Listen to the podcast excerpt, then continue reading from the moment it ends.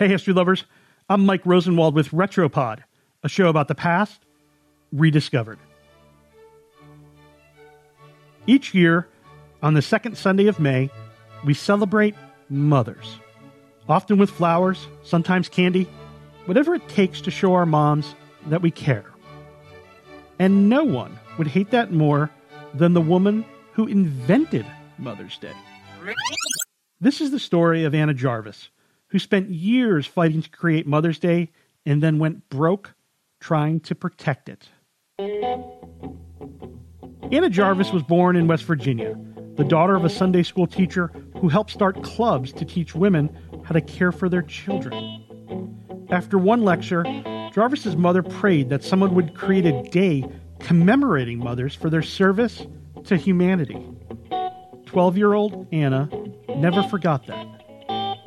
When her mother died, Jarvis promised at her gravesite that she'd answer the prayer. Jarvis embarked on a relentless letter writing campaign to persuade governors of every state to declare the second Sunday of May as Mother's Day. That was the closest Sunday to her mother's death anniversary. The first Mother's Day service was held one morning in 1908. And in 1914, after Anna had written so many letters that she had to buy a second house to store them in, Congress finally passed a law and President Woodrow Wilson issued a proclamation declaring the first National Mother's Day. Jarvis had won. Or did she? It certainly wasn't the holiday she'd had in mind, and that made her furious. So furious that Jarvis spent the rest of her life railing against flower shop owners, card makers, and the candy industry for profiting off the holiday. She felt they were trying to take it from her. Jarvis wrote letters to newspapers complaining, quote, they're commercializing my Mother's Day. She threatened to sue New York Governor Al Smith over plans for a Mother's Day meeting. She got into a fight with Eleanor Roosevelt. Not even charities were spared her wrath. During the Great Depression, charities held fundraising events on Mother's Day to help mothers in need.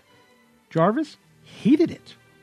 Her campaign to protect what she saw as her holiday drained the modest fortune she'd inherited from her family, and Jarvis died in a sanitarium in 1948, alone, blind, and penniless. But her holiday lives on. Mother's Day has since become one of the most profitable U.S. holidays, with annual spending in the billions and growing steadily. Anna Jarvis would be enraged. I'm Mike Rosenwald. Thanks for listening. Special thanks to Kristine Phillips for reporting the story for the Washington Post. And for more forgotten stories from history, visit washingtonpost.com slash retropod.